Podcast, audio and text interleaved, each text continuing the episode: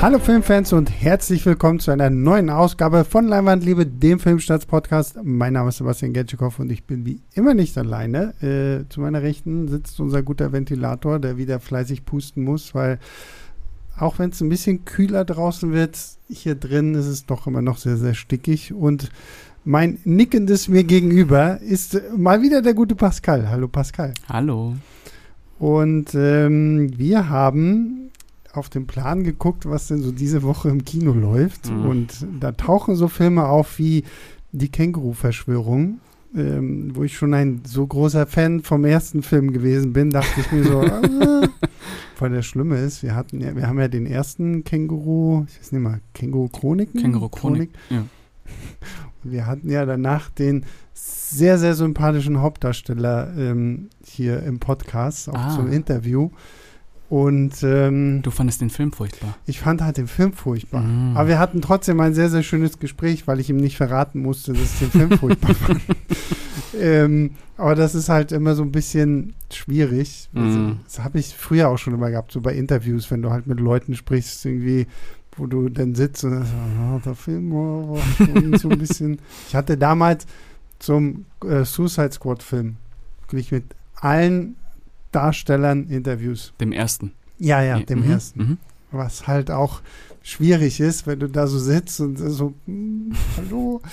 Naja, Aber ich gut. glaube, darauf musst du ja gar nicht drauf eingehen. Nein, oder? das ist, das Mhm. ist ja das Gute, muss man nicht sagen. Aber wenn ich, ich habe halt Känguru-Verschwörung gesehen, dann dieses After Forever, ich weiß nicht, diese komische After-Reihe After mit, ja, genau, ich Die ja weiß. sehr erfolgreich ist. Ja, ja, genau, ich Mhm. weiß, ich glaube, unser äh, ehemaliger Podcast-Head Tobi, falls du zuhörst, das war ja, glaube ich, immer so deine Reihe hier bei Film. ich glaube, Tobi Das hat immer so die ganzen Artikel dazu geschrieben.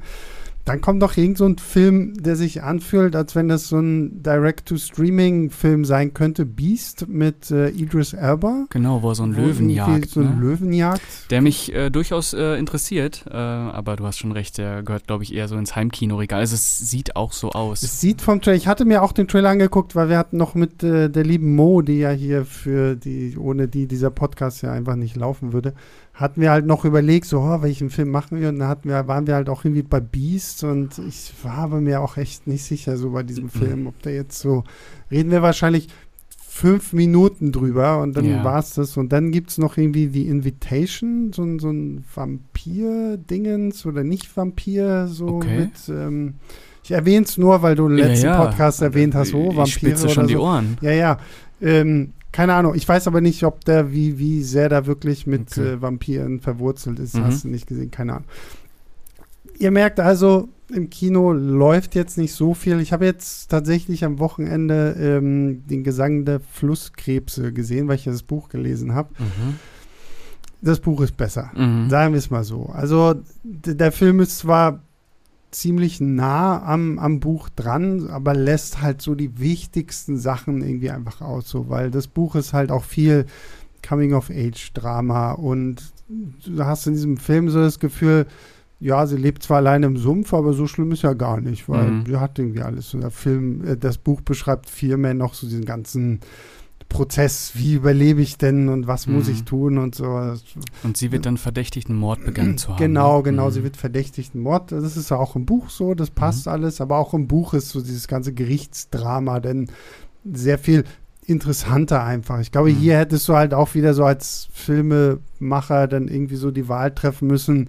Gehe ich hier in die eine Richtung, gehe ich in die andere Richtung. Hier hat man halt irgendwie alles zusammengepackt und es ist so ein, so ein Naja-Film. Also Okay. ich weiß nicht, ich glaube, ich würde dem so zweieinhalb bis drei geben, Immerhin. irgendwie so. Also es ist kein schlechter Film, um Gottes Mhm. Willen, so, aber es ist halt, weiß nicht, wenn du das Buch gelesen hast, weißt du, hätte einfach mehr sein können. Ja. Über den hatten wir auch überlegt, ob wir über den sprechen wollen. Mo meinte, na nee, komm, lass mal hier Flusskrebse, Flusskrebse sein. Und deswegen haben wir uns gedacht, wir kramen mal wieder aus der Schublade einen alten Klassiker hervor und haben uns diesmal, ich weiß auch, viele fragt mich nicht, wieso, weshalb, warum. Ähm, wir haben uns für Scarface entschieden. Habe ich mich sehr drüber gefreut. Äh, ich mich auch. Vor allen Dingen, ich, ich liebe Scarface äh, und ich habe noch nie das Original gesehen. Mhm. Also, weil wir reden ja jetzt von Scarface von 1983, Brian De Palma, Regie, mhm. äh, Oliver Stone, Drehbuch, mhm. Hauptrolle Al Pacino. Mhm. Aber selbst das ganze Ding ist ja nur ein Remake. Ja, ein sehr Und loses Remake. Dachte ich auch. Mhm. Bis ich mir jetzt tatsächlich für diesen Podcast mal die Mühe gemacht habe, mir auch das Original anzuschauen. Mhm. Ähm, und ich habe den jetzt am Wochenende dann gesehen, habe die wirklich auch back-to-back -back geguckt. Also ich habe erst den von 1932 geguckt, der ja von, von Howard Hawks äh, mhm. gedreht wurde, von Howard Hughes, dem ja Martin Scorsese mit Aviator ein filmisches Biopic-Denkmal gesetzt hat. Äh, der hat das Ganze produziert.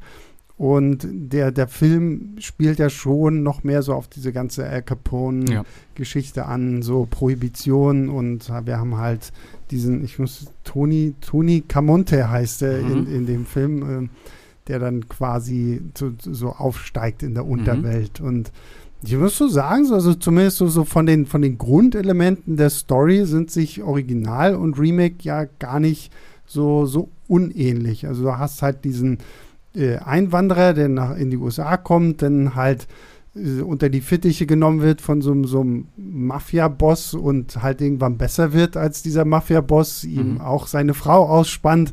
Da spielt er dann, und seine Schwester spielt ja auch noch irgendwie eine Rolle. Und also so, so die Grundelemente aus dem Original sind ja dann auch später bei Brian De Palma und äh, Oliver Stone irgendwie zu sehen. Die dramaturgischen Eckpfeiler.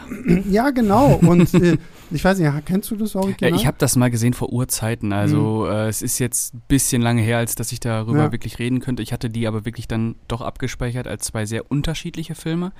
Aber ähm, handlungstechnisch haben sie natürlich schon äh, Ähnlichkeiten, aber es sind natürlich äh, inszenatorisch ganz andere Dinger. Ja, na klar. Also mhm. auch, auch die Tatsache, dass sich ähm, das Original natürlich wirklich mehr anfühlt wie, keine Ahnung, Chicago oder irgendwie sowas, während wir ja mit äh, Pacino dann wirklich so nach Florida gehen mhm. und äh, das ist ja, lebt ja viel mehr auch diese ganze ah, Kuba und äh, keine Ahnung mhm. was Flair ist ja dann auch verbunden mit diesem, mit den realen Geschichten, dass äh, Fidel Castro da ja dann irgendwie angefangen hat, Flüchtlinge aus seinem Land einfach Richtung USA mhm. zu schicken und dann hieß es natürlich auch, oh ja, und er packt da aber auch natürlich viele zwielichtige Elemente irgendwie mit rein und dann werden die ja da alle in so ein Flüchtlingslager mhm. erstmal gepackt und da lernen wir ja dann das erste Mal auch äh, Tony Montana kennen.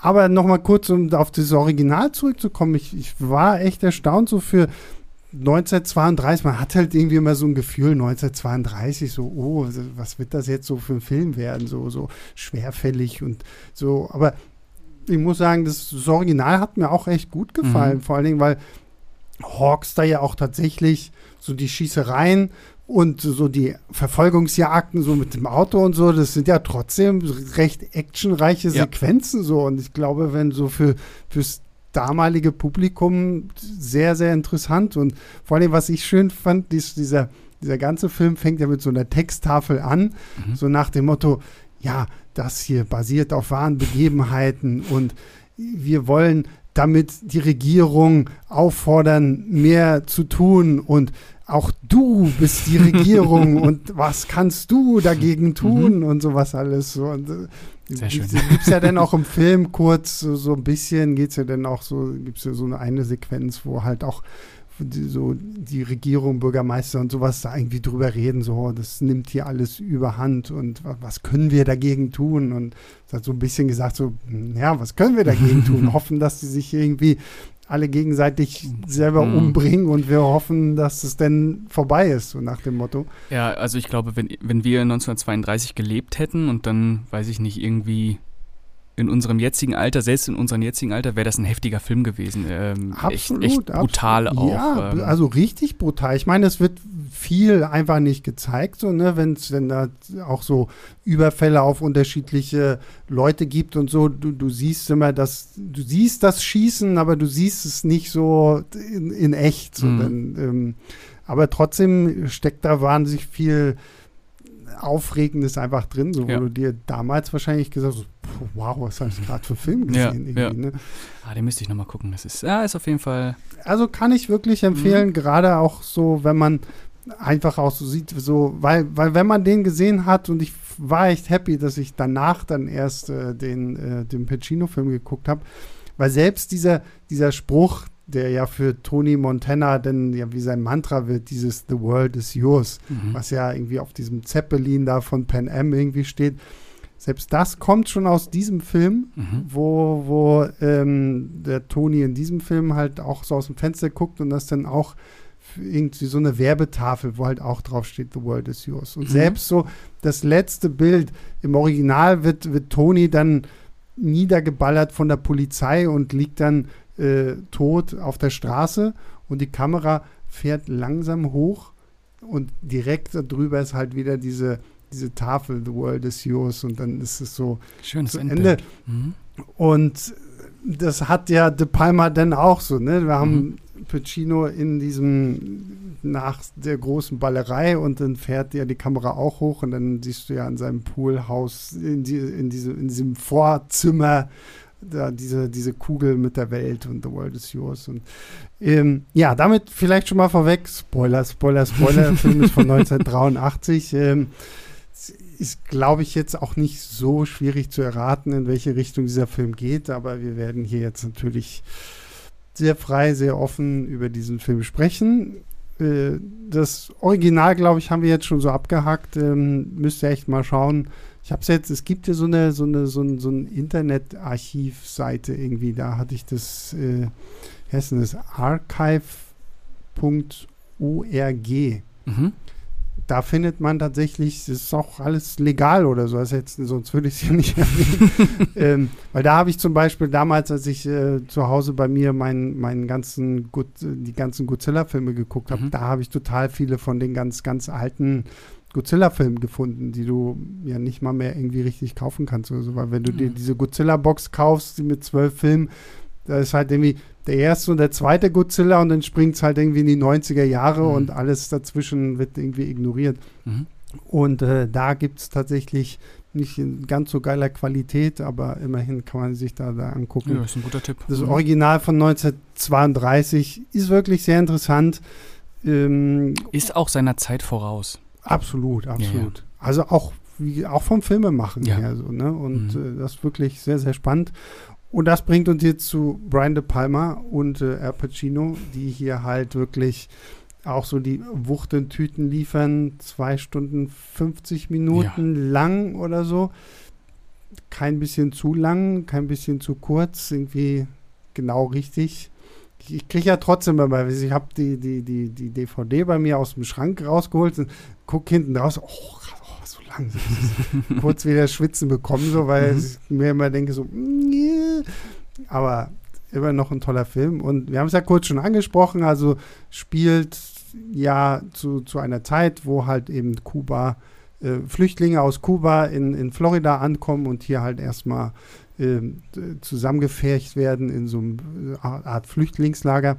Und hier kommt halt auch äh, Tony Montana an mit seinem besten Freund, der fast wie ein Bruder für ihn ist, eigentlich Manolo oder auch Manny. Und äh, Manny schafft es halt irgendwie, ja, wir können hier über Kontakt eine Green Card bekommen, wir müssen nur den und den hier im Lager irgendwie umbringen. Das ist dann quasi so der erste große böse Auftrag, den Tony hier vollführt für Frank Lopez. Mhm. Und der nimmt ihn dann halt so ein bisschen unter seine Fittiche, führt ihn ein, lässt ihn so ein paar Aufträge machen und äh, Toni merkt halt irgendwann, ah, okay, ich kann mehr machen, ich kann mehr erreichen, inklusive, da sie die Frau vom Boss für mich haben möchte, Elvira, gespielt von Michelle Pfeiffer. Und so nimmt das alles seinen Lauf. Natürlich sehr große Drogenhandel über Bolivien, glaube ich, ist es. Ja. Kolumbien, irgendwie ja. dieser Alejandro Sosa, genau. der da mitten im Nirgendwo in seiner riesengroßen Villa Haus und halt irgendwie die Geschäfte macht, das Kokain jetzt nach Florida zu bringen. Mhm. Und ja, toller Film, toller Film. Ich kannte tatsächlich früher immer nur so dieses ah, say hello to my little friend und so diese klassischen Memes. Ich hatte auch das Poster, lange bevor ich überhaupt den Film jemals mhm. gesehen habe. Dieses Schwarz-Weiß-Poster mhm. so mit Pacino in diesem weißen Anzug, weil das Poster allein war schon irgendwie cool. Und dieses Poster und irgendwann dachte ich, okay, jetzt muss aber auch den Film halt dazu sehen. ich will gar nicht wissen, wie viele äh, Jugendliche äh, männliche Jugendliche dieses Poster im Zimmer hatten. Also äh, ich kann mir keinen Film vorstellen, der mehr Einfluss hatte einfach als, äh, als, als Scarface. Und ähm, der Einfluss ist ja auch äh, in der Musik ganz extrem. Im Hip-Hop ist ja mhm. Scarface mhm. nicht wegdenkbar. Und äh, bei Videospielen auch GTA ist halt einfach, äh, GTA Vice City ist halt. Ich wollte gerade sagen, GTA 4 ist ja eigentlich Scarface das Spiel. Ja, ja. So, ne? Vor allem, ich glaube, du hast so eine, kannst du nachher auch sogar eine Villa haben, die genauso aussieht ja. wie die Villa von Tony Montana. Ja. Ähm, und im Badezimmer liegt die blutige Kettensäge. Ja, genau. das spielt ja dann auch in Florida und so. Ja, genau. Also das passt ja wirklich alles wahnsinnig gut so. Und ähm, ja, du hast, glaube ich, schon das richtige Stichwort gegeben, wenn du sagst, so viele jugendliche Männer haben dieses Film gehabt, weil man muss da natürlich auch sagen, so das ist auch wieder so ein so ein reiner Männer-Macho-Traum ja. irgendwie vom Gangsterfilm, weil wenn ich mir so angucke, Michelle Pfeiffer in diesem Film, die Figur könntest du theoretisch auch rausschneiden und es wäre irgendwo gut, es wäre nicht mehr so ganz der gleiche Film, weil irgendwo ist sie ja trotzdem noch wichtig so, aber es ist halt alles sehr gering so. Mhm. Also das wird ja, keine Ahnung, wenn ich mir an, überlege, sowas wie Casino oder so, so mhm. äh, Sharon Stones Rolle da ist ja nochmal eine ganz, ganz andere in Bezug auch auf diesen Sam Rothstein von, mhm. von De Niro. Und hier Michelle Pfeiffer, da, da ist ja zum Beispiel, ich, ich muss ihren Namen gucken, Mary Elizabeth Mastrantonio, die die Gina spielt, also seine Schwester. Mhm. Eine viel interessantere Figur eigentlich noch so, ne? Weil das ist ja auch wieder das, was wir auch im Original schon so haben, dass er sehr, sehr beschützerhaft auf seine Schwester schaut und äh, dass er dann auch böse in die Hose geht. Ja, ähm, das stimmt schon. Äh, allein an der Screentime merkt man ja schon, dass mhm. die Figur in Anführungsstrichen nicht so wichtig ist. Aber sie hat natürlich auch diese grandiose Szene, wo sie versucht, Toni irgendwie ähm, ein bisschen die Leviten zu lesen. Es gibt ja die Szene, wo er da im, äh, im äh, Whirlpool liegt mhm. äh, und sie ihm dann sagt, es geht nicht so weiter. Äh, wo sie wirklich auch versucht, an ihn zu appellieren. Es geht so mhm. nicht weiter. Ähm, deswegen bin ich dann doch dankbar, dass diese Figur drin ist. Aber du, du hast natürlich vollkommen recht. Also die meiste Zeit ähm, hätte man auf sie verzichten können. Ja, klar. Aber wie gesagt, ich bin da auch vollkommen bei dir. Also es ist gut, dass sie da ist. Ähm, ich finde es ja auch interessant, so, so allein dieser Moment, wenn, wenn, wenn Toni das erste Mal dabei dem Lopez da sitzt und sie dann in diesem Innenraum-Fahrstuhl da runtergefahren und du siehst sie nur so von hinten mit diesem rückenfreien mhm. Kleid und, und er schon so, so das ist so, wo du dir auch denkst, so, okay, krass, du bist Tony Montana. Ich habe jetzt schon gesehen, wie du Leute umgebracht hast und du mit ansehen musstest, wie einer deiner besten Freunde irgendwie mit einer Kettensäge in einem äh, Motelklo mhm. da irgendwie klein gehackt wurde und du hättest es auch fast abgekriegt. Ähm, dass da auf einmal so, so, so ein Funke noch irgendwie so mit reinkommt, so, so, okay, irgendwo bist du halt auch einfach nur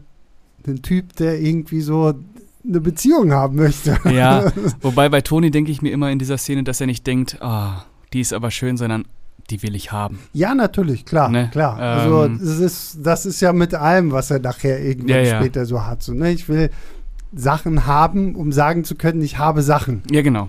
Ich finde es ja zum Beispiel auch geil, wenn ist es, glaube ich, mit ihr, wo er fängt doch dann auch an, irgendwann so Ringe zu tragen. Mhm. Wo sie zu ihm auch meint, ja, ist das nicht ein bisschen feminin? Und er das einfach so, aber auch so, so, so wegschüttelt, so, so, nein, nein, so, das ist halt so, ne? Mhm. Ich muss halt meinen Status zeigen. So, so ein bisschen halt auch so ein Proll, so, ne? So, ja, ja. Ich, ich habe Geld, also muss jeder wissen, dass ich Geld habe und dementsprechend werden die Ringe größer und größer, die, die Kettchen goldener und noch goldener und äh, Genau, darüber definiert er seine Macht halt, ja, ne? Ja. Ähm, durch Status Statussymbole. Äh, aber ich, äh, ich muss dich jetzt mal fragen, wann hast du das erste Mal Scarface gesehen? Ich glaube so mit 18 oder so. Und wahrscheinlich total begeistert gewesen. Ja, also natürlich also. total begeistert Ja. gewesen. Also ich glaube, das ist halt einfach so dieses, ist ja auch so ein bisschen so dieses, dieser Film ist ultra brutal, Mhm. dabei irgendwie aber auch stylisch cool ohne Ende, so mit der Musik dann auch so dazu und es war damals, glaube ich, sowieso auch so ein bisschen so meine ganze Mafia-Phase und Mhm.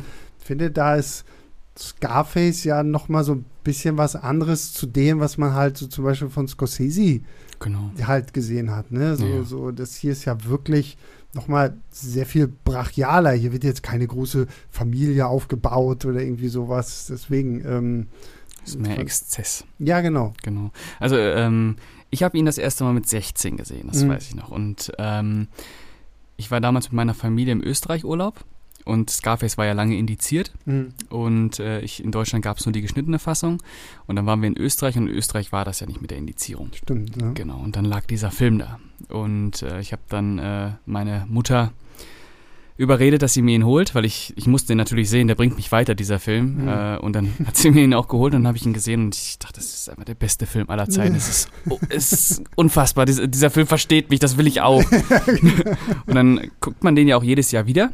Äh, und ähm, was ich ganz interessant finde, wenn man sich den heute anguckt, hat man so ein ganz anderes Bild von Tony Montana, als man es mit 16 hatte. Äh, und man merkt auch, dass der Film gar nicht so sehr darauf aus ist, Tony Montana zu glorifizieren, Hm. finde ich. Also Brian De Palma und Oliver Stone haben eine große Faszination für Tony Montana. Äh, ist ja auch ein sehr faszinierender Charakter. Aber ich finde, dass sie das nicht glorifizieren. Ich finde, dass das kein Film ist, der sagt, sei so wie Tony Montana. Mhm. Weil letztendlich hat er nichts. Am Ende Naja. steht da ohne alles da. Also ähm, deswegen fand ich es immer so seltsam, wenn ich ähm, Leute kennenlerne, die jetzt auch schon ein bisschen älter sind und sagen, Tony Montana ist total geil, der ist super, ich will das auch, der macht, Mhm. hat alles richtig gemacht, der hat doch alles erreicht.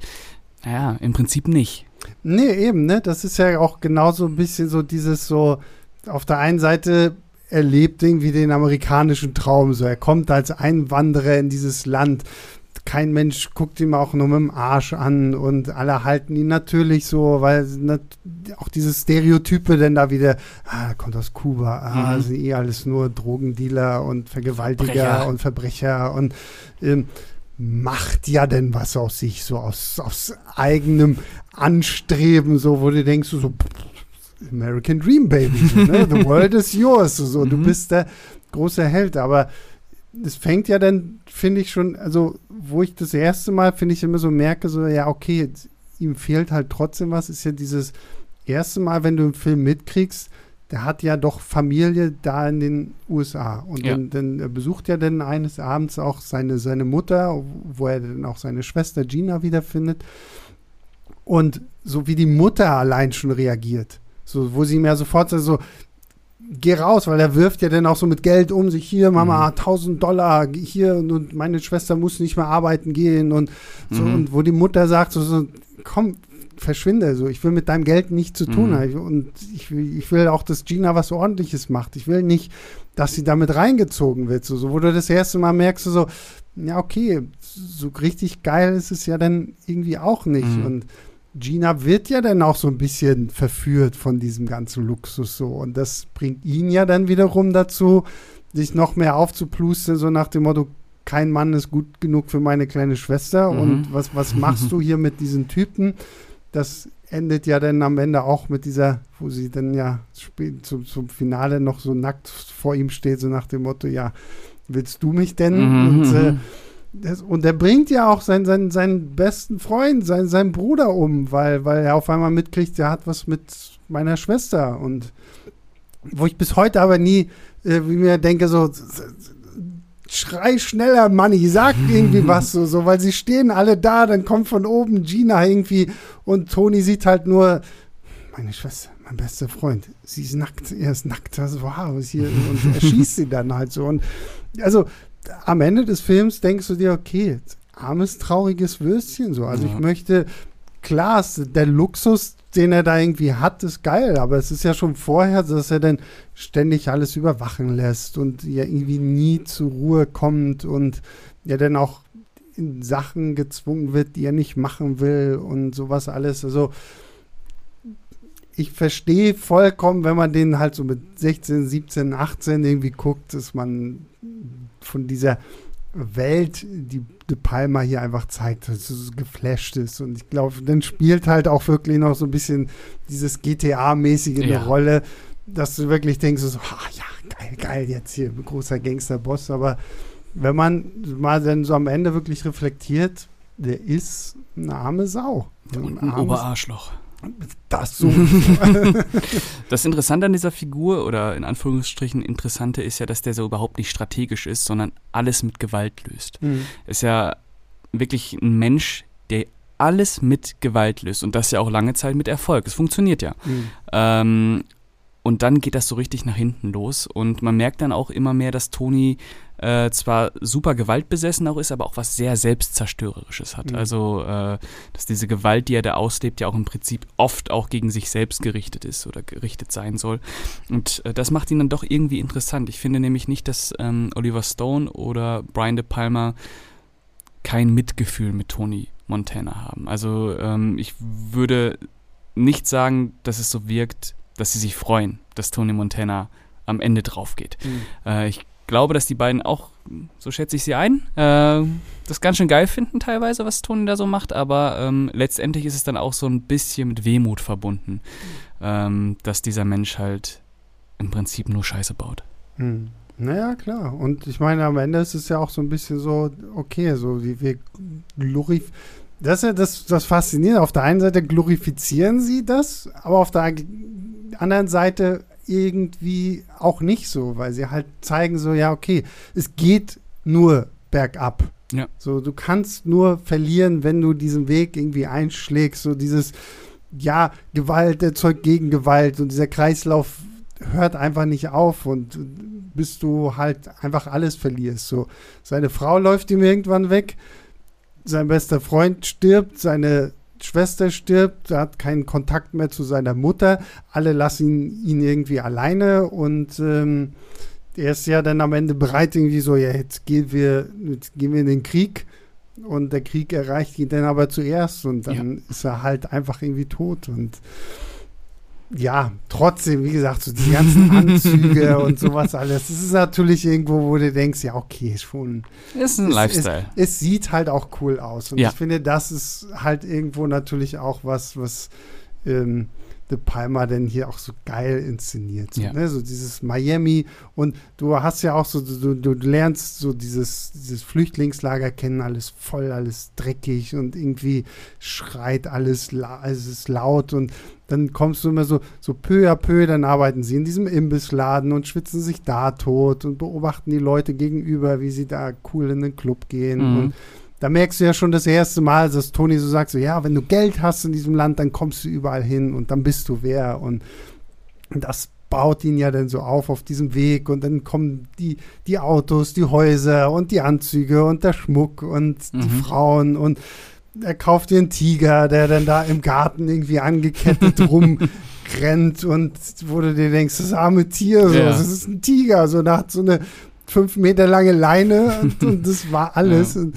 ähm, das ist halt trotzdem, ja, es ist so, so ein, so, so ein, so ein schöner, ich weiß nicht, so ein Blenderfilm. Ich glaube, wenn du den zu, zu unreflektiert schaust, dann bist du vielleicht wirklich an diesem Punkt, wo du denkst, boah, das ist alles geil. Und, boah, Ja. die Gewalt. Boah. Diese Maßlosigkeit Ja, auch super. genau. Der kann, der kann sich ja alles leisten. Ja, Ja, ja, ich weiß noch, wie ich den mit 16 gesehen habe. Tony Montana war, Mhm. war, da, war da ein Held. ja, deswegen hing er an meiner Wand. Ne? Und das, obwohl ich ihn nicht mal kannte zu Ja. dem Zeitpunkt. Und ich meine, sie sind ja auch vieles einfach, was in die Popkultur eingegangen ist, Ja. von, von den Zitaten her und von, von, von den Bildern, weil ich meine, wenn ich mir angucke, was ein Bullet Train hast du? Hast Habe du ich den gesehen, Ähm, der, wie heißt der? Der, der, der, Typ von Aaron Taylor Johnson gespielt. Mhm. Lemon, Tangerine, ich weiß nicht, einer von dem. ja. Mhm. Ist ja auch so, dieser Anzug, die, diese Ringe und so, das ist halt so dieser Coolness-Faktor, den so ein Al Pacino, finde ich, halt wirklich gut hinkriegt. Der ja häufig kopiert wird. Aber nie, finde ich, so Al Pacino in diesem Film sowieso. Toll. Ja, das ist nochmal irgendwie was Eigenes. Keine Ahnung. Es ist ja auch nochmal so ein interessantes Männerbild, so, das auch so extrem aufs Äußerliche geachtet wird. Mhm. Was ja sonst eigentlich, also bei Mafia-Filmen schon, das ist ja auch immer Thema, muss ja super schick sein. Bei der Pate spielt das ja eine Rolle, mhm. bei Goodfellas, ähm, wie man sich anzieht, dass man einen teuren Haarschnitt braucht, dass man schöne Ketten braucht, dass man schöne Ringe braucht. Ähm, aber Maßgeschneiderte Anzüge. Genau, man, man muss halt, man muss krass aussehen. Mhm. Ne? Ähm, aber das, ich habe so ein bisschen das Gefühl, dass das erst durch Scarface wirklich so, so dieses wirklich große Thema wurde, was man ja heutzutage immer noch sieht. Mhm. Ähm, dass man, man braucht jetzt unbedingt das krasseste Auto. Man muss auch cool sein. Also ja, ja. kannst nicht nur das Auto haben und aussehen wie sonst wer, du musst halt auch das darstellen. Du mhm. musst halt krass sein. Ähm, ich glaube, das hat Scarface perfekt eingefangen und ich glaube, dass Scarface da auch viel losgetreten hat heutzutage, was ah, nee, besser absolut, nicht. Absolut, absolut, absolut. Aber wie gesagt, Pacino, ich glaube, es ist sogar mein ich überlege gerade, ich glaube, es ist sogar mein erster Pacino-Film gewesen. Okay. Also Scarface so. Das war da so, wo ich, ja, okay, der, der Junge kann schon was. War das mein erster Pacino? Ich weiß es gar nicht. Ich glaube, ich habe erst danach dann so, so die ganzen anderen Sachen mhm. von ihm gesehen. Aber ich glaube, Scarface war tatsächlich so mein erster. Ich glaube, ich habe der Pate vorher gesehen. Pacino-Film, weil ich, weil ich vorher dann doch mehr äh, in der Kategorie De Niro feststeckte mhm. und halt mehr so dieses ganze Scorsese-Zeug gesehen mhm. habe. Und dann erst irgendwann auf der pa äh, auf, auf Scarface gekommen bin und dann der Pate und dann Heat und sowas. Mhm. Und äh, ich weiß nicht, Pacino, der passt halt auch wirklich gut in diese Rolle. Und so, ich liebe allein dieses, dieses, dieses erste Gespräch, was er da bei der Einwanderungsbehörde hat, wo sie ihn halt alles Mögliche ausfragen, so, so, warst du schon mal im Knast, hast du schon mal dies gemacht, hast du schon mal das gemacht, woher hast du die Narbe im Gesicht mhm. und so allein so die Art und Weise, wie er spricht, natürlich auch mit diesem dicken, dicken Akzent, so, äh, hat einfach was. Ja. Also, da steckt so viel, ja, dann doch auch von seinem Schauspiel einfach in dieser Rolle drin, dass er da, dass du wirklich merkst, so, wie er geht, so, so richtig so dieses Macho-mäßige, so Arme Pimp. breit aussehen. Ja, so richtiger Pimp irgendwie. Aber Pacino kriegt es so gut hin. Und selbst in so diese Momente im Film, so wenn er irgendwie so, so, so, komplett down ist, so wenn er in dieser einen Kneipe kurz bevor diese zwei Typen ihn da äh, erschießen wollen, wenn er da irgendwie so voll trunken, total traurig irgendwie so da sitzt, das sind dann immer so diese Momente, wo du merkst so, ja, das sieht zwar alles geil aus, aber irgendwann hockst du dann alleine mhm. in so einem großen Raum, alle Leute haben um dich herum Spaß und du wartest förmlich nur darauf, dass sich zwei Leute so umbringen. Mhm. So, das sind so diese kleinen, feinen Nuancen, finde ich, die Pacino da echt wahnsinnig gut reinbringt. Ja, äh, Pacino ist eh nochmal irgendwie anders. Irgendwie mhm. hat er ein anderes Charisma, irgendwie. Also eigentlich ist die Figur Tony Montana, könnte ja auch eine totale Karikatur sein. Ist sie ja auch irgendwo. Mhm. Aber er macht halt keine Karikatur draus. Es, äh, natürlich, er trägt halt diesen extremen Akzent vor sich spazieren, das stimmt. Und äh, diese, wie er sich gibt, die Gesten und die Mimik. Also wenn das jemand anders gespielt hätte, würde man sich so denken, boah auch ein bisschen dick jetzt, ne? Genau, so ein bisschen so knapp am Overacting. Ja, genau. Vorbei, ne? äh, und bei Pacino ist es irgendwie, der schafft es halt trotz dieser ganzen Manierismen, die er so hat, dass man irgendwie auch Ehrfurcht und Angst vor ihm hat, weil er, hm. er entfesselt irgendwas, was, sehr Urwüchsiges, so schwierig, Pacino zu greifen. Deswegen äh, liebe ich den Mann natürlich auch sehr.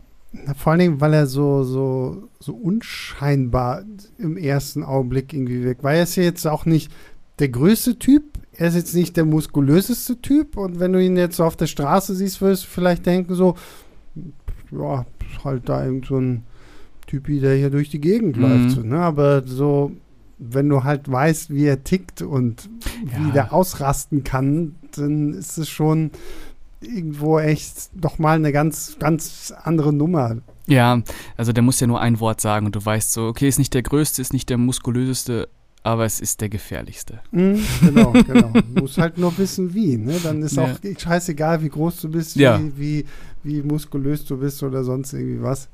Ähm, wie, wie, wie ordnest du den eigentlich so ein, so in den, in den Mafia-Filmen, die du so gesehen hast? So, weil es ja auch immer schwierig. Ich habe mich da letztens irgendwie mit Yves auch mal drüber unterhalten, so, weil er ist jetzt, also er mag den Film auch, ist aber nicht so unbedingt der größte mhm. Fan von und ist natürlich echt immer so die Frage so, weil ich finde es schwierig, ihn so zum Beispiel so mit, keine Ahnung, sowas wie The Godfather oder halt so diesen ganzen Scorsese, Goodfellas, Casino Sachen irgendwie zu, zu vergleichen, weil ich finde, Scarface ist auf so eine, wie wir jetzt schon beschrieben hat, haben, Art und Weise so viel brachialer, brutaler. Das hat nicht so mit diesen feinen Gentleman-Mafiosi zu tun, so, sondern er ist halt irgendwo tief in sich drin immer noch dieser Proll, der schon von Anfang an gewesen ist. Ja. Tue ich mich da so ein bisschen schwer zu sagen, so, okay, wie ordne ich den jetzt denn so in diese ganze Mafia-Filmschiene mit ein? Ja, also auch dadurch, dass er so poppig ist, einfach, mhm. ähm, fällt er natürlich so ein bisschen aus dem Raster raus, aber letztendlich ist es halt auch wieder eine klassische Aufstieg- und Fallgeschichte, also Rise and Fall, und ähm, gehört für mich auf jeden Fall zu den ganz klassischen Mafia-Filmen, ob, mhm. obwohl er natürlich inszenatorisch und von der Hauptfigur ganz anders irgendwie ist. Also man kann ihn natürlich nicht mit Michael Corleone vergleichen. Hm. Michael Corleone war mal ein Mensch, der hatte noch Ambitionen, äh, beziehungsweise Ambitionen hat Tony Montana auch, das, aber ähm, Michael Corleone hatte noch mal ein Gewissen. Äh, ich wollte gerade sagen, Michael Corleone wollte ja mit dem Geschäft der Familie nichts zu tun bekommen. Bis, genau, bis er keine andere Wahl mehr hatte. Genau. Ja, ähm, aber wenn du mich jetzt erstmal fragst, war das auch so als Ranking gemeint, wo ich den einordnen würde oder? Ja, ich weiß ja, ist halt schwierig, weil wenn wir jetzt so ein Ranking machen müssten, es nur sagen, welche Filme kommen da irgendwie mit rein oder so, aber so vielleicht so grob so. Boah, es, ist es ist halt echt super schwer. Also ich glaube, der beste Mafia-Film für mich ist der Pate 2. Hm. Ähm, aber der, der Pate 1 ist halt auch grandios, Goodfellas ist grandios, mhm. Casino ist grandios. Ich finde auch, dass, ähm, ach, wie hieß denn nochmal der letzte Scorsese jetzt? Wieso komme ich denn auf den Namen nicht? Der ach, Net hier, The Irishman. Äh, Irishman ist auch absolut brillant, mhm. finde ich. Ähm, es gibt dann auch noch sowas wie Miller's Crossing von den äh, Coen Brothers, ja. äh, Donnie Brasco. Es gibt oh, so Donnie, viel. Donnie Brasco finde ich auch ein sehr unterschätzter ja, Film. Voll. Also, den finde ich toll. Auch El Pacino. Ja, ja. Und, Grandios. Ähm, da zeigt, finde ich, zeigt ein El Pacino, wie viel man halt einfach schauspielern kann, ohne dass man was sagen muss. So diese, diese letzte Szene von ihm in Donnie Brasco. Ja. Wenn er genau weiß, wenn ich jetzt zu diesem Termin gehe, dann werde ich sterben und deswegen lässt er seine Schlüssel einfach neben der Tür liegen und geht aus dem Haus, ohne seine Schlüssel mitzunehmen. Und dieses, jedes Mal ist es so, wow, okay, ja. krass. Ähm, Darf ich noch? Ja, ja. Ähm, also noch ein ganz wichtiger Film, auch von Brian De Palma, auch wieder mit El Pacino, aber quasi der Gegenentwurf zu Scarface Carlitos Way. Mm, ja, ja. Wenn man sich Scarface anguckt und denkt, geil, das ist geil, will ich auch. Dann guckt man sich Carlitos Way an, hat auch wieder El Pacino als einen der größten Gangster, die es, ich weiß gar nicht, wo der in New York. Ich glaube, ja. Mm, ja, könnte sein. So. Aber ähm, ja, im Knast gewesen, ewig lange jetzt rausgekommen und dann versucht er ja ähm, kein, ähm, also aus dem organisierten Verbrechen rauszukommen und halt Clubbesitzer zu mhm. werden. Und ja, es funktioniert nicht, aber Kalitos Way ist für mich noch besser als Scarface. Mhm. Ähm, der hat noch sowas tief Trauriges. Mhm. Und gerade wenn man das dann in äh, Relation mit Scarface sitzt, bekommt äh, Kalitos Way nochmal so eine Tiefe. Der ist echt brillant.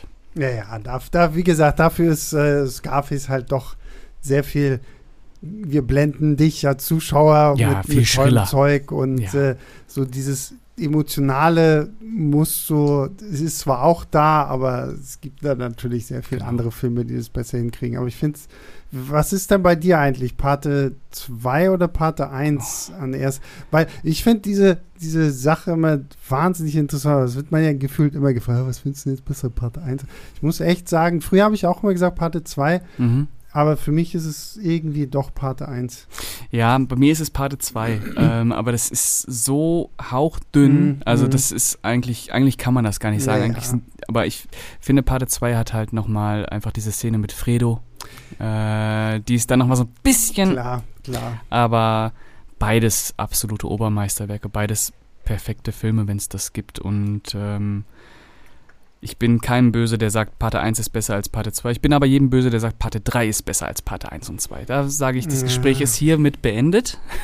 Ja. Spätestens nach die, nachdem ich irgendwann mal so ein Interview gelesen habe äh, mit Coppola, mhm. der ja selber immer zugegeben hat, ja, ich habe Parte 3 nur wegen des Geldes gemacht. Ja, der war insolvent. Und mhm. ähm, es gibt keinen anderen Grund. Und finde, merkt man diesem Film halt auch so krass an, ja. so, weil es gab auch keinen Grund, diese Geschichte jetzt groß irgendwie noch Nee. weiter zu erzählen, weil diese Immobiliengeschäfte da dann so, ich mir denke so, ja, es, ist für mich kein Michael Corleone mehr. Ja, und der sieht halt auch so nach Fernsehfilmen Ja, einfach ja. aus. Und dann Sophia Coppola, also tolle Regisseurin, aber Ja. Schauspieler. Schaus mir, mir fehlen gerade schon die Worte. Also, aber dazu kann ich sagen, ähm, die Kinofassung, da mag ich diesen Film gar nicht, da finde ich den echt furchtbar, der Pate 3. Mhm. Aber Ende 2021 kam ja die ähm, neue Fassung äh, in Deutschland raus, der Epilog, den äh, Francis Ford Coppola nochmal neu geschnitten hat. Ah, Äh, okay.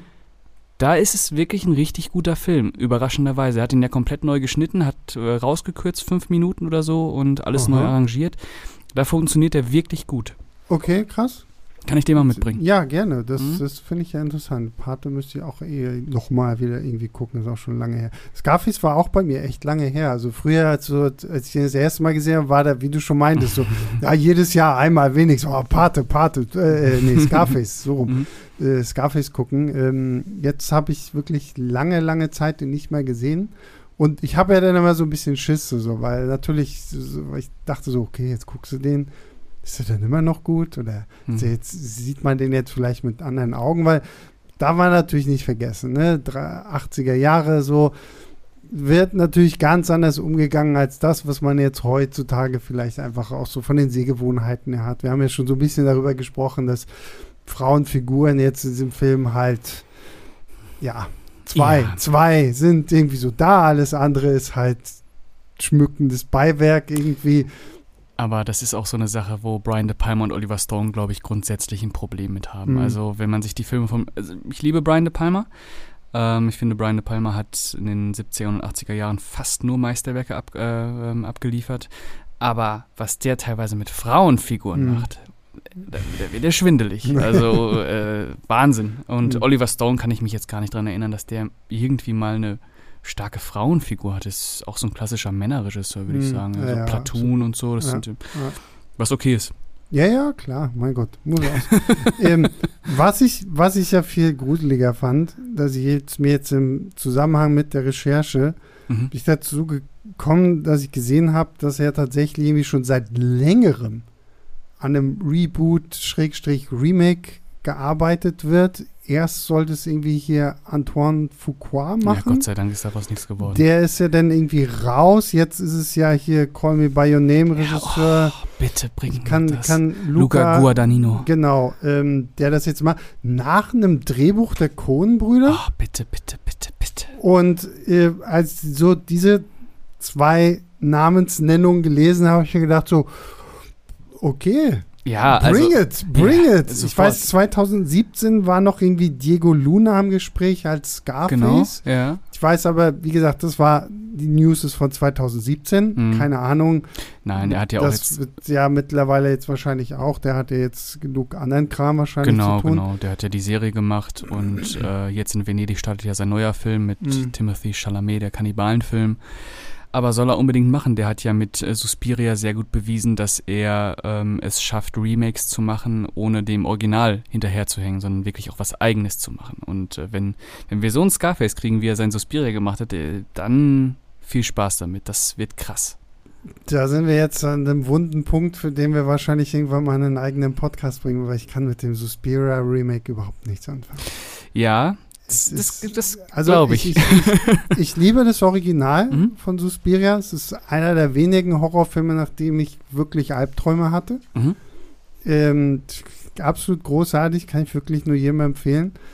Und hatte mich dann auch so ein bisschen gefreut, weil auf das Remake, weil die Trailer sahen ja schon echt geil. Also die Bilder, so, Mhm, das ist schon wirklich grandios. Aber ich weiß, nicht, geht ja auch drei Stunden oder so. Ja, so knapp, ja. ähm, Das war mir, das war mir zu viel so. Ich Mhm. hing irgendwann einfach nur noch durch und hab gesagt so, ach nee, komm, Ja. ey, bitte hör endlich auf, hör endlich Bei auf. der Titan-Effekt, ne? Ja, irgendwie sowas, ich weiß auch nicht. So, Ich glaube, wenn es so, wenn es so wirklich sehr, sehr künstlerisch oder auch sehr, sehr so Arthouse-Horror wird, ich glaube, dass du dann äh, schneller raus bist einfach, dass dich das irgendwie nicht abholt. Hm, würde ich so jetzt nicht also, sagen. Also wenn es so wirklich in diese Titan-Richtung geht, dass es dann auch, ähm, ich weiß jetzt nicht, wie, das, wie ich das beschreiben soll. Sag es ähm, nicht, sonst gehe ich raus, sonst renne ich aus der Tür. Nein, also du, du magst ja auch äh, Ari Esther und Co., das ist ja auch nochmal Arthouse-Horror. Ähm, aber ich glaube, wenn es dann wirklich sehr, ähm, ich weiß nicht, wie ich das sagen soll. Also ich finde, die beiden kann man gut so äh, zusammenfassen irgendwie. Die haben so, so dieses abgefahrene, aber auch sehr verkopfte. Also das Mhm, ist wirklich mhm. so, dass es sich vor dem Publikum halt auch verschließt. Naja. Mach damit, äh, was du willst. Und ich glaube, das nicht grundsätzlich bei dir, aber dass das bei dir auch dazu führen kann, dass du dann irgendwann keine Lust mehr darauf hast. Keine Ahnung. Müssen, Das finden wir noch heraus in gerade sagen, unseren. müssen wir irgendwie mal rausfinden. Vielleicht müssen wir irgendwann noch mal so einen Suspiria-Podcast machen mit Original und Remake. Mhm. Oh, gerne. Ähm, also an leinwandliebertfilmstarts.de, wenn ihr das äh, haben wollt, dann ähm, gucke ich mir das auch noch mal an. Bitte. Ähm, aber ja, trotz, nichtsdestotrotz, also, so bei den Namen habe ich echt gedacht, ja, warum nicht? Also Scarface, ich meine, selbst Brian De Palma hat nur, nur in Anführungszeichen ein Remake gemacht. Und wir haben hier, ja, und vor allem, wir reden jetzt von zwei guten Filmen. Der Scarface von 1932 ist für seine Zeit fantastisch gewesen. Mhm. Scarface von 1983 ist für seine Zeit fantastisch gewesen. Mhm. Und wenn wir jetzt nochmal Scarface 2023, 2024, keine Ahnung, wann der denn Ja. vielleicht irgendwie rauskommt, kann ich mir das auch durchaus sehr, sehr interessant vorstellen. So. Also, Man kann es ja auch immer, äh, also wirklich auch immer an die Gegenwart anpassen. Es sind ja wirklich auch immer äh, Flüchtlinge, das kann man ja auch immer Ja. bringen und äh, organisiertes Verbrechen. Ich weiß nicht mal unbedingt, ob er den auch in, in den Staaten spielen lassen würde oder ob er sagt, Italien, Cosa Nostra. zum Beispiel, keine Ahnung, ich hatte auch nur irgendwo gelesen, dass er halt auch unbedingt wohl meinte, ja, es wird auf jeden Fall auch wieder in die Gegenwart gesetzt. Mhm. Also es ist jetzt nicht, dass es dann irgendwie, weil das Ganze basiert ja dann zusätzlich noch irgendwie auf einem Buch von 1929, Mhm. das auch Scarface heißt, was ja dann angelehnt ist halt an diese ganze Al Capone-Geschichte. Und äh, zumindest was ich so gelesen habe, Mhm. will er das halt auch wieder irgendwie in die, in die Gegenwart setzen.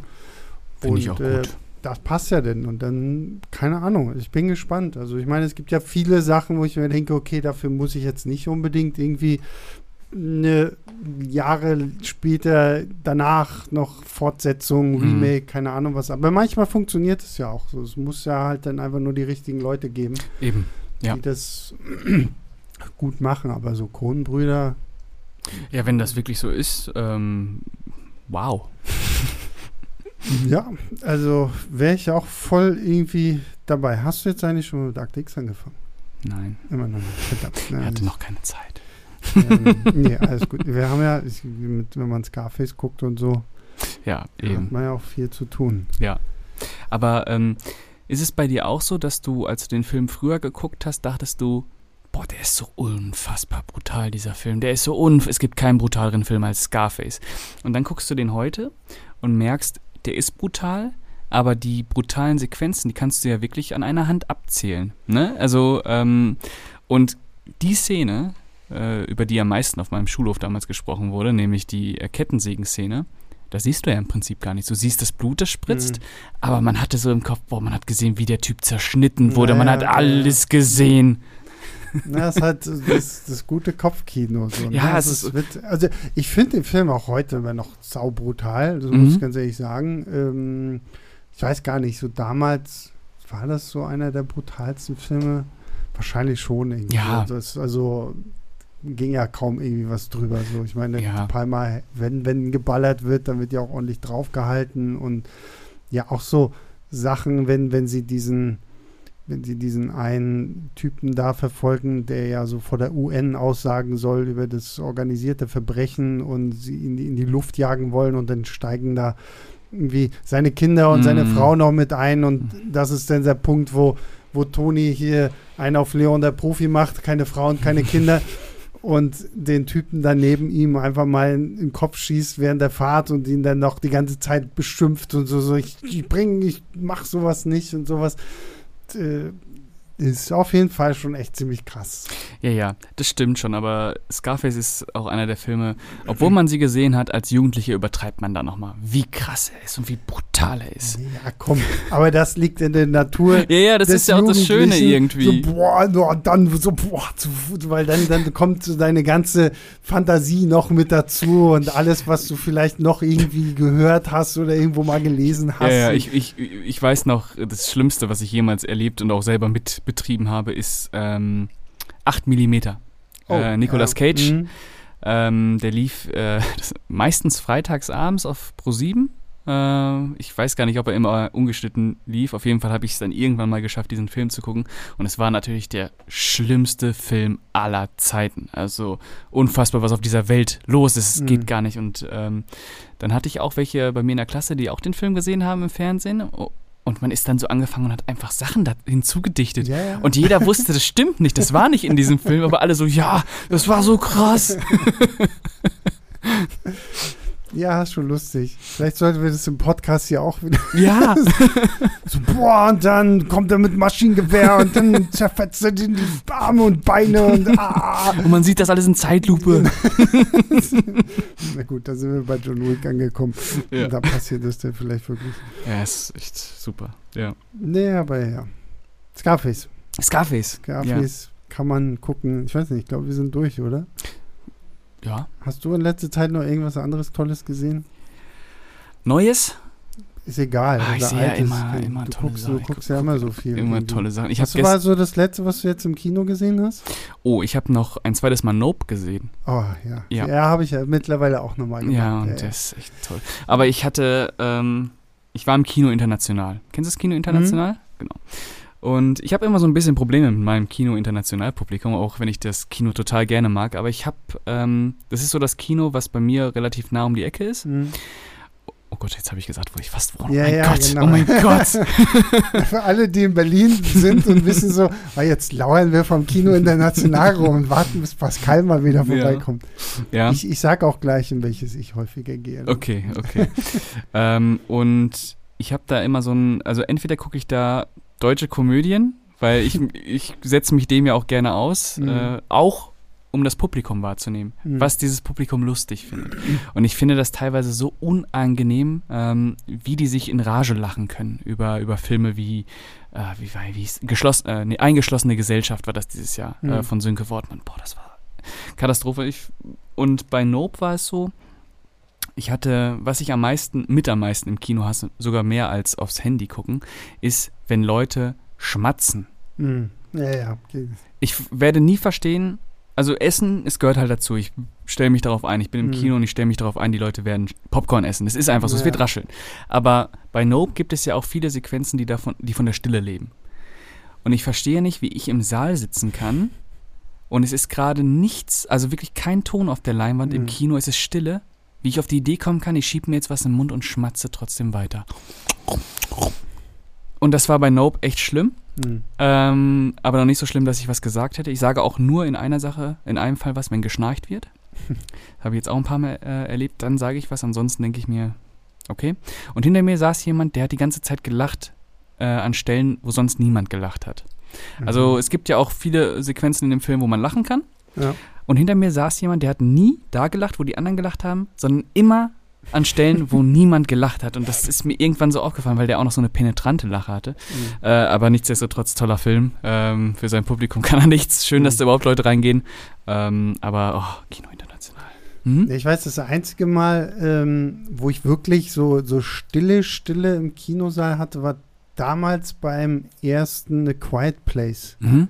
Der hat dich aber auch irgendwie so gezwungen. Und da fand ich es total faszinierend, weil wir waren auch in so einem kleinen Kino. Wir hatten da unser Team-Event tatsächlich. Oh. Ähm, sind wir halt in eine Quiet Place gegangen.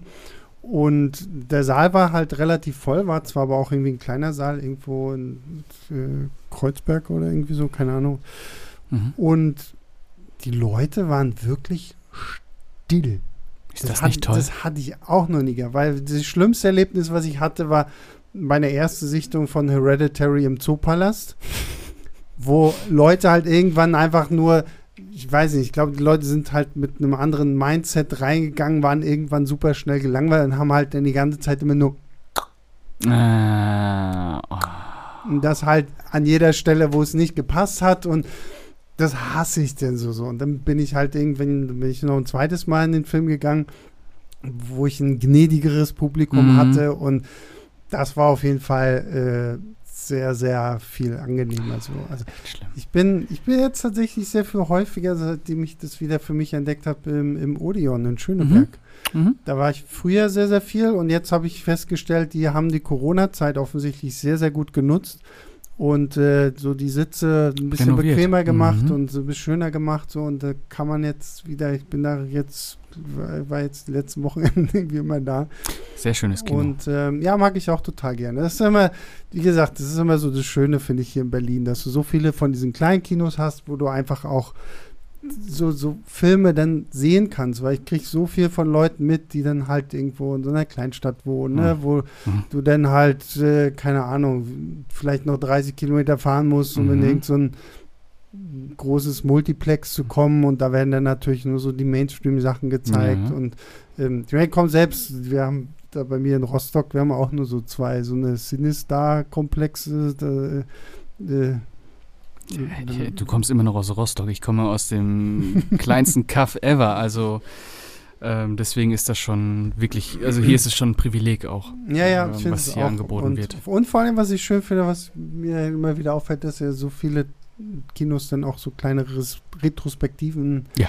haben und du ja wirklich hier auch die Chance hast, so bestimmte Sachen irgendwie mal nochmal im Kino zu sehen. Ja, das ist so, ganz ne? toll. Das ist mhm. also Arsenal-Kino. Scarface äh, würde ich durchaus auch gerne nochmal irgendwie im Kino. Müsste man mal gucken, ob im Arsenal irgendwann wieder mhm. ähm, Brian De Palma Retrospektive ja, ist. Ja. Ähm. Also das macht auf jeden Fall echt äh, Spaß. Ja. Ja, Kino gehen ist schon eine feine Sache. So, also was, was, was nervt dich am meisten im Kino? Äh, oh, so Leute, die sabbeln. Ja. Ähm, Vor allen Dingen, wenn sie zu dicht irgendwie an mir dran sind oder, und ich halt irgendwie mir denke so, okay, also entweder du willst den Film gucken oder du willst sabbeln, so, aber entscheide ich für eine Sache. Sabbeln besser als aufs, äh, aufs Handy gucken? Die, die gehören für mich in den gleichen Ring der Hölle. So, so. Dieses, das geht mir auch immer sehr auf den Keks. Mhm. Wie gesagt, so das mit dem Essen stört mich nicht ganz so krass. Es kann manchmal schon echt nervig sein. Ich bin halt so einer, ja klar, ich hole mir mein Popcorn, aber mhm. ich bin halt spätestens, wenn der Film anfängt, fertig. dann, dann, dann, ja. dann ist auch vorbei so, aber das, ja. Nee. Das habe ich mir abgewöhnt, also ich esse im Kino hm. nichts mehr. Äh, weil ich, ich, glaube, ich würde mich dann selber nerven, weil ich mich dann selber kauen höre. Und dann würde ich mir so denken, boah, Mann, warum kaust du so laut? Aber zu Hause gibt es da so Chips oder irgendwie sowas? Äh, ja, dann schon. Ah, ja, also, okay. ähm, wenn ich zu Hause Film gucke, dann kann man schon mal so ein hm. bisschen was wegnaschen. Oh, äh, das, da, da, geht das, ja? da geht Im das. Kino nicht. Im Kino irgendwie nicht. Ich weiß hm. nicht, ob ich mich da so selbst. Äh, bestimmt auch irgendwelche Komplexe, ich weiß nicht, oder dass ich mir da selber so sage. Hier ja, nicht. Ist ich, so, hier ist ne? Kultur. Ja, Kino ist ja irgendwie auch immer noch mal was anderes, als wenn man zu Hause sitzt. Ne? Also ich weiß, als Kind war Kino da, äh, da war Popcorn das Muss. Also ich bin ja, ins klar. Kino gegangen und bitte auch das Größte, was mhm. geht. Äh, und die größte Cola, die geht, damit ich da die ganze Zeit. Aber heute ist irgendwie, keine Ahnung. Du bist einfach reifer geworden. Ja, man, so. ja, danke. Ja, gut. So, damit haben wir noch einen kleinen Ausflug in unsere Kino-Aversion und Nicht-Aversion gemacht. ihr wisst jetzt, wo so unsere Lieblingskinos sind, wo ihr uns stalken könnt, wenn ihr denn mal in Berlin seid. Ja. und ähm, ja, das war's, Pascal. Hat mich gefreut. Mich auch. Äh, und weil wir haben jetzt schon wieder eine ganz, ganz tolle E-Mail bekommen. Diesmal habe ich sie ausgedruckt. Und mir bitte auch mal weiterleiten, stimmt, ja? ja, ich muss sie auch mal weiterleiten. Wir haben nämlich von, von Nina eine ähm, Mail bekommen, die tatsächlich die Filmstarts-Videos von YouTube her mhm. kennt und mhm. irgendwann festgestellt hat, wow, das gibt es auch bei Spotify. und ich fand es halt sehr süß, was sie hier geschrieben hat. Mhm. Ähm, was sie meint, nämlich, da ich gerade in Elternzeit bin und das Baby sich als nicht adäquater Gesprächspartner für Filmthemen entpuppt hat, lauft ihr bei mir täglich und sogar nächtlich, was nicht am langweiligen Input liegt. Meine Playlist heißt dementsprechend Schlafi-Kino. Äh, Hab vielen Dank für die tolle Arbeit, die ihr macht und dafür, dass ihr mich vor dem berüchtigten Mom-Brain bewahrt. Liebe Grüße, Nina. PS, falls sein erstes Wort Marvel statt Mama ist, sage ich euch Bescheid. Sehr schön. Also Nina, vielen lieben Dank, falls du zuhörst. Ähm, hat so, wie gesagt, sowas ist immer toll. Also Ja. Ich finde find es immer sehr, sehr toll. Ähm, wir kriegen ja auch immer mal so ein bisschen Post an leinwandliebertfilmstarts.de. Wir hatten auch ja bei unserer Preview-Tour zu The Black Phone waren ja auch ein paar Leute da, die Mhm. ähm, äh, auch wegen dem Podcast irgendwie Mhm. uns ja kennen und so. Das, das, das ist, das erwärmt einfach unser Herz, Ja. weil am Ende des Tages euer Feedback, was ihr uns irgendwie gebt, ist für uns sehr, sehr viel wert, weil es bestätigt uns in unserer Arbeit und zeugt einfach auch davon, dass das irgendwo ankommt und wir nicht einfach hier zu zweit ins Mikrofon sabbeln Mhm. und kommt nicht irgendwie an, weil dann können wir die Mikrofone auch weglassen und uns über Filme unterhalten und dann ist gut so. Ja. Und äh, deswegen also nochmal vielen Dank an alle, die Woche für Woche einschalten, die auch die Bewertung da lassen bei Spotify, der Apple Podcast App, keine Ahnung was. Oder die halt wie Nina so tolle Mails an leinwandliebertfilmstarts.de schicken. Freut uns wirklich sehr. Nächste Woche, was machen wir denn nächste Woche? Ich muss mal auf mein Schlau. Oh, ich nee, du bist nächste Woche ja schon im Urlaub, lieber Pascal, Ah, ich, ich bin in Paris unterwegs. Ach, nein. mm, Ja, dann ähm, kann ich euch jetzt schon mal sagen, wir werden nächste Woche nicht mit Pascal über Highlander sprechen. Mhm. Ähm, da haben wir dann ein paar andere nette Leute hier. mhm. Ähm, So ja, ist das also. So ist es also, ja. So, wenn du mir in, in Paris fremd gehst, dann musst du dir beim Podcasten fremd gehen. So ist das hier halt.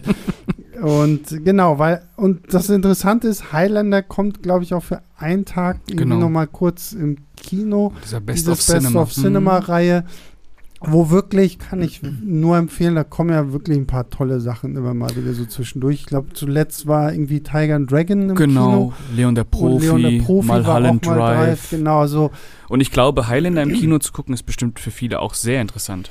Absolut, absolut. Obwohl ich mich immer noch frage, wie sehr traue ich mich an die ganzen Fortsetzungen, weil ich habe, glaube ich, von Highlander außer irgendwann mal vor Ewigkeiten Teil 2, so diese ganzen, ich habe ein bisschen diese alte Serie, die es damals gab, die, die, an die kann ich mich noch so grob erinnern, Mhm. die ab und zu mal wie bei meiner Oma im Fernsehen gesehen habe. Aber wo du gerade Serie sagst, ich muss kurz ein, einlenken. Hast du in die Conan-Serie schon reingeguckt, die jetzt bei Freewee zur Verfügung Hast du noch, nicht? nicht? Noch nicht. Du? Nein, ich auch noch nicht, aber ich habe gehofft, dass du es machst, Ach so. dass wir nächstes Mal mal so kurz drüber reden können. Ich habe mal so reingeschaut. Müssen wir mal machen. Ich, ich, ich schau mal rein. Ich Ja. schau mal rein und dann reden wir im nächsten Podcast, den wir zusammen haben, reden wir mal über die Conan-Serie, weil für alle, die es interessiert, wir haben ja auch einen tollen Conan der Barbar-Podcast gehabt. Ja. Könnt ihr euch, äh, wenn ihr ihn noch nicht gehört habt oder wenn ihr ihn noch mal hören wollt, er war sehr toll. Ist auch ein Ja. toller Film. Ähm, ja, deswegen, also nächste Woche quatschen wir über den Highlander. Mhm. Bin ich Guter sehr Film. gespannt drauf. Und ja, das war's. Ich verabschiede mich. Wir hören uns dann nächste Woche wieder. Bis dann, macht's gut. Ciao, ciao.